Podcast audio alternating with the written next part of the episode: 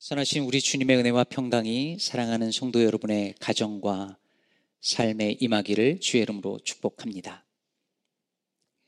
지난주부터 사무엘서 묵상이 시작되었죠. 아, 말씀 묵상하고 계신지 모르겠습니다. 음, 사무엘서는 주로 사울 왕과 특히 다윗 왕에 관한 이야기이지만 이 사무엘서의 시작은 사무엘의 탄생 그리고 그의 어머니 한나에 대한 이야기로 시작을 합니다. 어, 특히 아기를 낳지 못해서 고통 가운데서 하나님께 부르짖다가 결국 사무엘이라는 아기를 낳고 그가 서원한 대로 하나님께 그 아기를 바치는 이 한 여인 한나에 대한 이야기가 시작이죠. 어, 요즘은 좀 덜한데 예전에는 영어권에서 가장 많이 아이들 이름으로 많이 지어주는 이름 중에 하나가 세뮤얼, 사무엘이었습니다. 샘 되게 많잖아요. 요즘은 이런 이름 old name이라 세뮤얼이라는 이름 잘 안 짓지만 옛날엔 되게 많았습니다. 근데 이 사무엘이라는 이름을 지어주는 가정들 중에는 특히 오랫동안 아기를 낳지 못해서 어, 고민하다가 나중에 뒤늦게 아기를 낳은 가정이 많았습니다. 즉 불임으로 힘들어하다가 나중에 어렵게 태어난 아기에게 사무엘이란 이름을 붙여준 것이죠. 물론 그와 무관하게 사무엘이라는 이 캐릭터가 좋아서 짓는 경우도 있었지만요.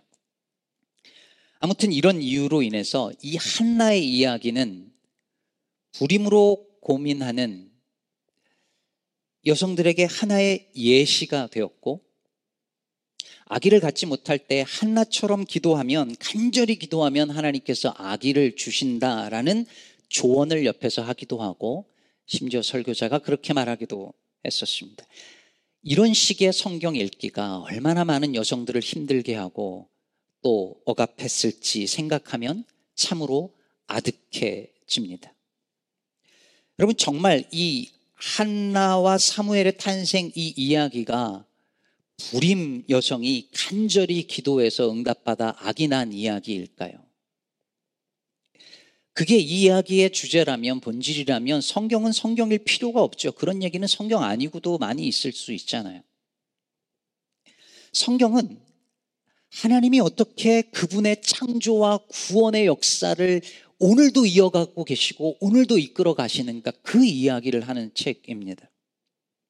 이 관점을 놓쳐버리면 성경은 그냥 예화집이나 인생 성공을 위한 처세술 혹은 감동적인 간증집에 끝나고 맙니다. 그래서 제가 자꾸 룻기를 시어머니와 이 며느리 뭐 이런 이야기로 보지 않으셨으면 하고 자꾸 말씀을 드리는 겁니다. 그런 식으로 읽으면 절대 안 된다는 것이 아니라 그런 식으로만 읽으면 룻기가 말하고자 하는 성경이 말하고자 하는 더 크고 중요한 메시지를 놓칠, 놓칠 가능성이 많다는 것이죠. 특히 더 큰 문제는 뭐냐면 룻기를 그런 식으로 읽다 보면 이 사회가 만들어 놓은 소위 착한 며느리 그 상을 더 공고하게 만들어 버리고 그래 너도 루처럼 이렇게 좀 좋은 며느리 좀 돼봐라고 하는 무언의 압박을 하게 되어진다는 데 있습니다. 반대로 아, 우리 시어머니도 나오미처럼 이러면 좋을 텐데라고 생각하거나 말이죠. 마찬가지로 한나의 이야기를 불임으로 고통받는 여성이 간절히 기도해서 악이 나왔다. 그 이야기로 읽으면 너도 간절히 기도해봐. 한나처럼 악이 나을 수 있어. 라는 식으로 조언한다든지 아니면 내가 기도가 부족한 건가? 내가 뭐가 열심히 더 기도 안 해서 그런 건가? 라고 자책하는 문제가 생깁니다. 이런 식으로 성경을 읽으면 간절히 기도했는데 아기를 갖지 못하는 가정은 어떻게 해석해야 하는 것이겠습니까? 오늘 이 이야기에 등장하는 한나라는 여자는 에브라임 사람 엘가나의 두 아내 중 한 사람이었습니다. 다른 아내의 이름은 예, 분인나였죠. 분인나는 아기가 있었고 한나는 아기가 없었습니다. 그래서 오늘 보면 앞부분에 보면 한나가 아기 없는 문제 때문에 얼마나 고통스러워했는지에 대해서 잘 기록하고 있잖아요. 특히 1장 6절을 보면 여호와께서 그에게 임신하지 못하게 하심으로 그의 적수인 분인나가 그를 심히 격분하게 하며 괴롭게 하더라 라고 합니다. 자식 있는 분인나가 자식 없는 한나를 계속해서 무시하고 조롱하고 괴롭혀 왔던 것이죠. 그게 수년간 이어져 온 것입니다. 특히 이런 일이 이 가족이 실로에 올라갔을 때, 즉 성소에 예배드리러 매년 올라갈 때마다 일어난 거예요. 그래서 어느 날 견디다 못한 이 한나가 성소에서 하나님 앞에 통곡하며 기도를 올리는 거예요.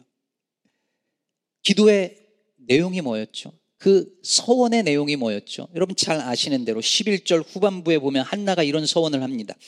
주의 여종에게 아들을 주시면 내가 그의 평생에 그를 여호와께 드리고 삭도를 그의 머리에 대지 아니하겠나이다.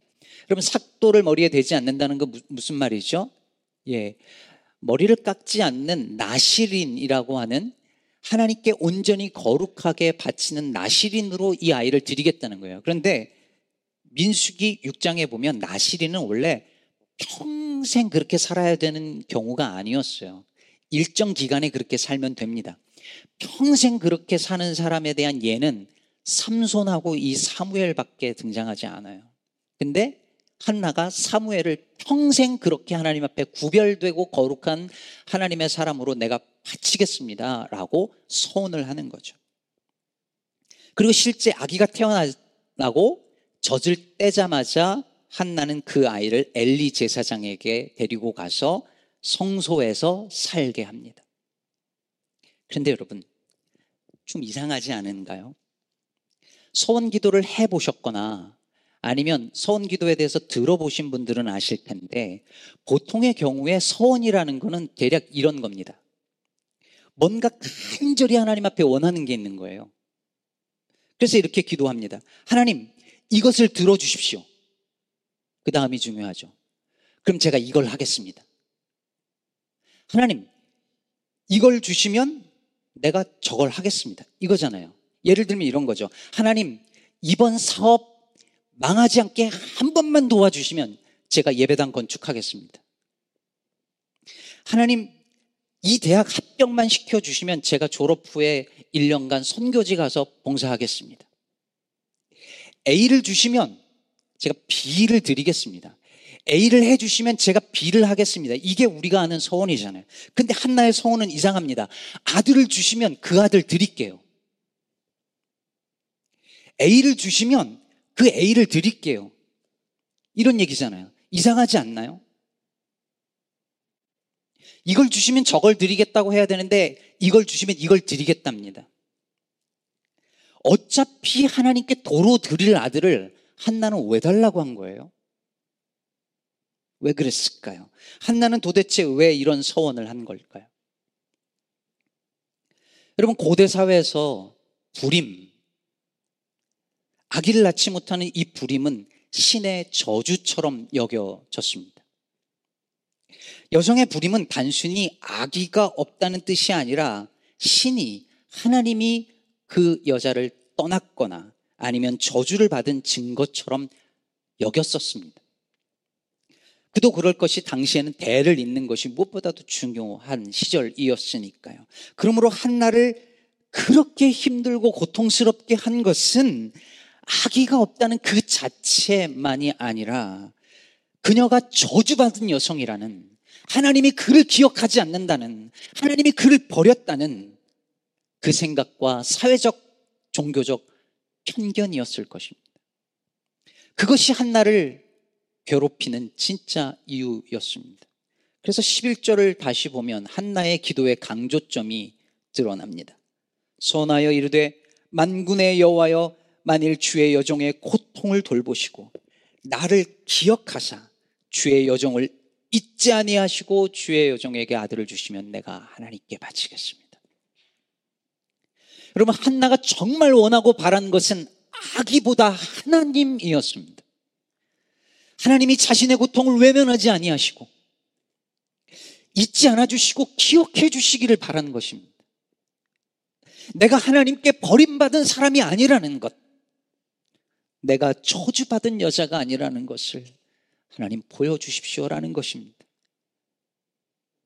그걸 보여주신다면 그 증거로서 아들을 주신다면 그 아들을 평생 하나님께 드리겠습니다.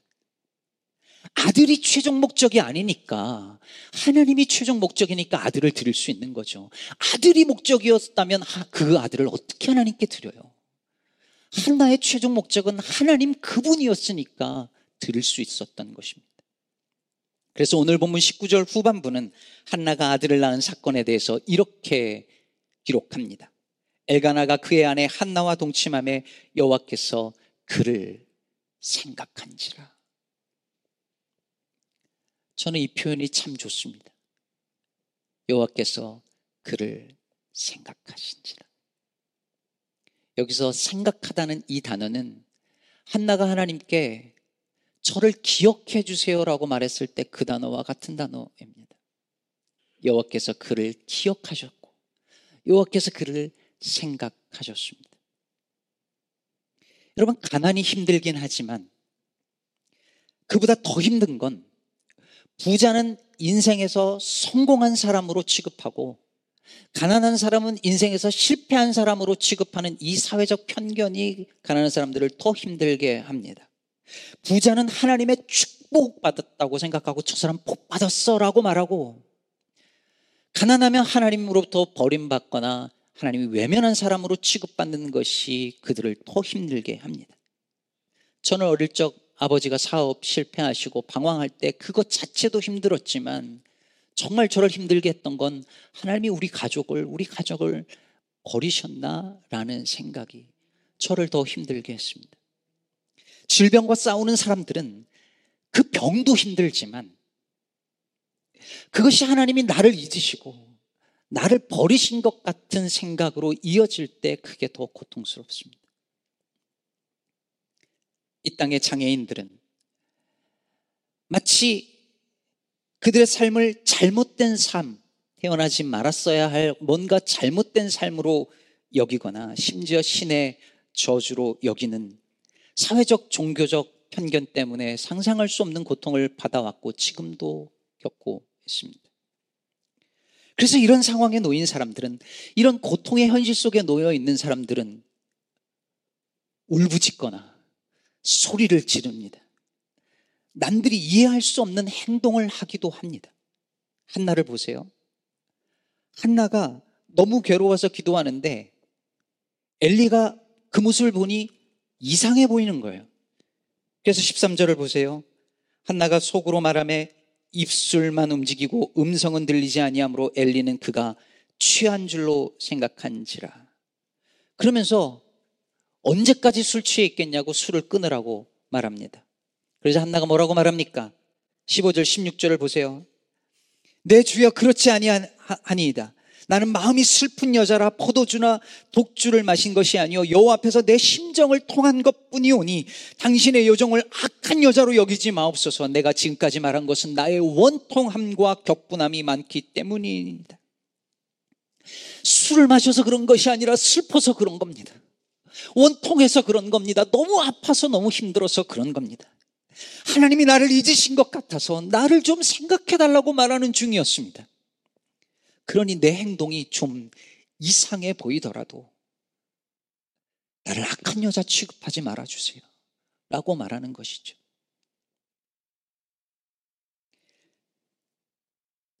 최근에 한국의 지체장애인들이 이동권 보장을 요구하면서 지하철에서 시위한 것을 두고 말이 많았죠. 왜 시민들을 볼모로 잡느냐는 비판도 있었고 그들을 욕하며 그들 앞에서 입에 담지 못할 욕설을 내뱉는 수많은 시민들도 있었습니다. 왜 우리는 평생 인간으로서 이동해야 될 기본적인 이동권마저 갖지 못한 채 살아가면서 이렇게라도 말하지 않으면 아무도 들어주지 않아서 이런 방법으로 외치고 있는 그들의 부르짖음마저 외면하며 왜 사람들을 불편하게 만드느냐 라고 말할 만큼 무정해졌을까요? 정말로 볼모로 잡혀 있었던 사람들이 그들인 걸까요? 우리인 걸까요? 누구인 걸까요? 미국도 그렇고 영국도 그렇고 장애인들이 그렇게 버스 앞에서 드러누워 시위한 역사가 있었기 때문에 오늘날 그래도 미국은 조금 나은 장애인들의 인권을 조금은 가질 수 있었던 것, 우린 역사를 통해서 알고 있지 않습니까? 그런데 그들을 향하여서 이런 말 저런 말을 쏟아놓는 그 반응 속에 저는 엘리의 모습을 봅니다. 언제까지 취해 있겠느냐? 취한 줄 알았다고 왜 이상한 행동을 하느냐고 비난하고 평가합니다. 여러분 생각해 보세요. 한나의 기도를 보니까 이렇게 하고 있대요. 입술은 움직이는데 음성은 안 들렸대요. 여러분, 대부분 여러분 그렇게 기도하시잖아요. 이민교회는 소리 내서 통성으로 기도하는 분들이 별로 없고 조용조용 중얼중얼 하시죠. 엘리가 봤다면 여러분 다 술 취해 보였을 거예요. 우리가 볼 땐 하나도 이상하지 않잖아요. 엘리 지금 한나의 기도가. 근데 엘리는 왜 이걸 보고 술 취했다고 생각했을까요? 그 당시엔 아무도 그렇게 기도하지 않은 거예요. 이 당시에 한나의 기도는 그 당시 기도 관습과 전혀 다른 기도의 모습이었습니다. 당시 기도는 제사장의 인도에 따라서 지시에 따라서 재물을 바치고 제사장의 의식에 참여하는 방식의 기도였어요. 그런데 한나가 제사장도 없이 직접 하나님 앞에 단독자로 가서 자기가 기도하는 거예요. 처음 보는 장면인 거죠. 그러니 술 취했다. 이상한 행동을 한다. 관습에 벗어난 어쩌면 법에 벗어난 이상한 행동을 하고 있는 것이죠. 그래서 술 취했다고 오해한 거예요. 아파서 그런 건데, 원통해서 그런 건데, 너무 힘들어서 괴로워서 그런 건데, 그래서 날 좀 기억해 달라고 그런 건데, 술 취한 여자, 이상한 여자, 악한 여자 취급한 것이죠. 왜 우리는 들어보려고 하지 않을까요? 너무 원통하고 고통스러워서 날 좀 봐달라고 날 좀 봐달라고 그러는 건데 날 기억해 달라고 그래서 소리도 지르고 엉엉 울어보기도 하고 남들이 볼 땐 이상한 행동도 하고 때로는 과격한 행동도 그래서 하는 건데 그러면 무엇 때문에 그러는 거냐고 좀 물어봐 주면 좋으련만 우리는 억울하고 원통한 사람에게 슬픔에 빠져 있는 사람에게 말과 행동도 좀 고상하고 점잖게 할 수는 없는 거냐고 말하는 게 과연 옳을까요? 이상하다고 비웃고 정죄하기보다 그 마음을 좀 헤아려 보면 어떨까요? 사랑하는 성도 여러분, 한나의 기도는 단지 아들 낳게 해달라는 기도가 아니라 하나님을 구하는 기도, 하나님이 자기를 기억해 달라는 기도였습니다. 자신이 저주받은 인생이 아니라 하나님으로부터 잊혀진 존재가 아니라 하나님이 여전히 사랑하시는 존귀한 존재라는 것을 좀 알려달라는 기도였습니다. 얼마나 간절했으면 누군가의 눈에는 이상해 보일 만큼 그런 기도였을까요? 하나님은 그 기도를 들으시고 한나를 생각하십니다. 사랑하는 여러분, 3일상 2장에 보면 한나가 사무엘을 하나님께 서운한 대로 하나님께 바치고 나서 드리는 찬양의 노래, 그 기도가 나오는데 이 기도에 보세요. 아들 주셔서 감사하다는 내용이 없어요. 이 얘기가 그 얘기가 아니라는 뜻이죠. 그럼 무슨 얘기를 하고 담고 있습니까? 이 세상의 질서를 뒤집어 엎으시는 하나님에 관한 이야기를 하나님에 대한 찬양을 하고 있어요. 교만한 자를 낮추시고 낮은 자를 높이시는 하나님. 부한 자와 가난한 자를 역전시키시고 다산한 여자와 불임한 여자를 역전시키시고 강한 자를 약하게 하시고 약한 자를 강하게 하시는 하나님을 찬양하고 있습니다. 세상의 약한 자들을 생각하시고 기억하시는 그 하나님을 노래하고 있는 거예요. 그러므로 사랑하는 성도 여러분, 한나의 이야기는 불임한 불임의 여성이 기도 열심히 해서 아이를 낳았다는 이야기가 아니라 이 이야기는 하나님 나라에 대한 이야기입니다. 당시 여자의 불임은 희망이 없는 열매가 없는 미래가 없는 것으로 여겨지는 하나의 낙인처럼 상징처럼 여겨졌습니다. 한나의 부림은 사실 당시 사사시대에 아무런 희망도 미래도 없는 이스라엘의 영적 상태를 보여주는 것이었어요. 그런데 하나님이 그 아픔 속에 있는 한나의 기도를 통해서 사무엘을 낳게 하시고 그리고 그 사무엘을 통해서 다윗이라는 왕을 세우게 하시고 하나님은 그 다윗 왕을 통하여 하나님의 나라를 그 땅 가운데 세우고자 하시는 그 일들을 지속하고 있다는 그 얘기가 오늘 이 한나의 이야기 속에 담겨져 있는 메시지인 것입니다. 그래서 사무엘상 2장의 한나의 노래는 바로 그 왕이 그 왕이 다스리시는 하나님의 나라를 노래하는 것이고 그분이 통치하는 나라는 힘없고 약하고 슬프고 원통한 이들이 비난당하고 정죄 당하는 나라가 아니라 그들이 존귀함을 받는 나라라고 그 나라를 찬양하고 노래하는 것이죠. 사랑하는 성도 여러분, 하나님이 우리를 생각하십니다.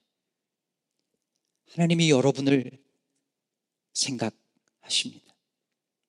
때로 우리가 처한 상황이 마치 하나님이 나를 잊으신 것 같아 보이고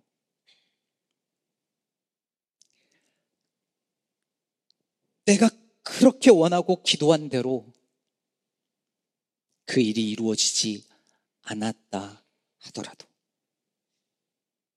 그것이 하나님이 우리를 잊으셨거나 버리셨다는 뜻은 아닙니다. 하나님은 우리를 기억하시고 생각하시며 다른 방법으로 다른 때에 하나님이 우리를 얼마나 생각하시는지를 보여주시리라 믿습니다. 우리는 이것을 믿는 하나님 나라 백성입니다. 그 하나님 나라 백성은 어떻게 살아야 할까요? 이 시대의 아픈 소리, 아픈 사람들의 소리, 슬픔에 빠져 있는 사람들의 소리를 들어야 할 것입니다.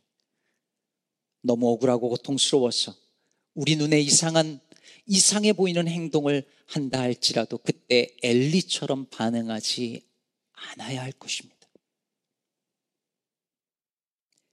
말씀 맺겠습니다. 소리 괴물이라는 동화책이 있어요. 이 책은 아무도 들어주지 않는 이 땅에 있는 수많은 말들은 어디로 갈까라고 질문을 던집니다. 그리고 이 책은 그 아무에게도 들려지지 않은 말들이 모여서 괴물이 됩니다. 그런데 그 말을 들어주면 괴물이 사라져요. 그렇다면 그 괴물을 만든 건 그 간절한 소리들을 듣지 않은 우리 아니겠습니까? 하나님의 나라는 왕이 힘없는 백성들의 소리를 들어주는 나라입니다.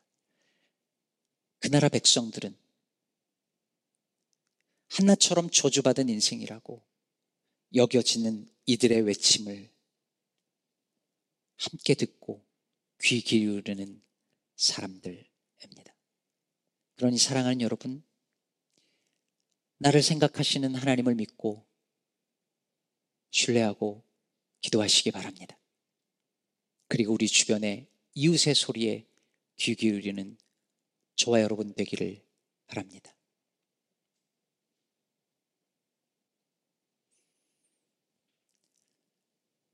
사랑하는 김숙형 권사님을 위해서 기도했고 또 하나님의 뜻은 우리와 다른 곳에 있어서 권사님을 데려가셨습니다.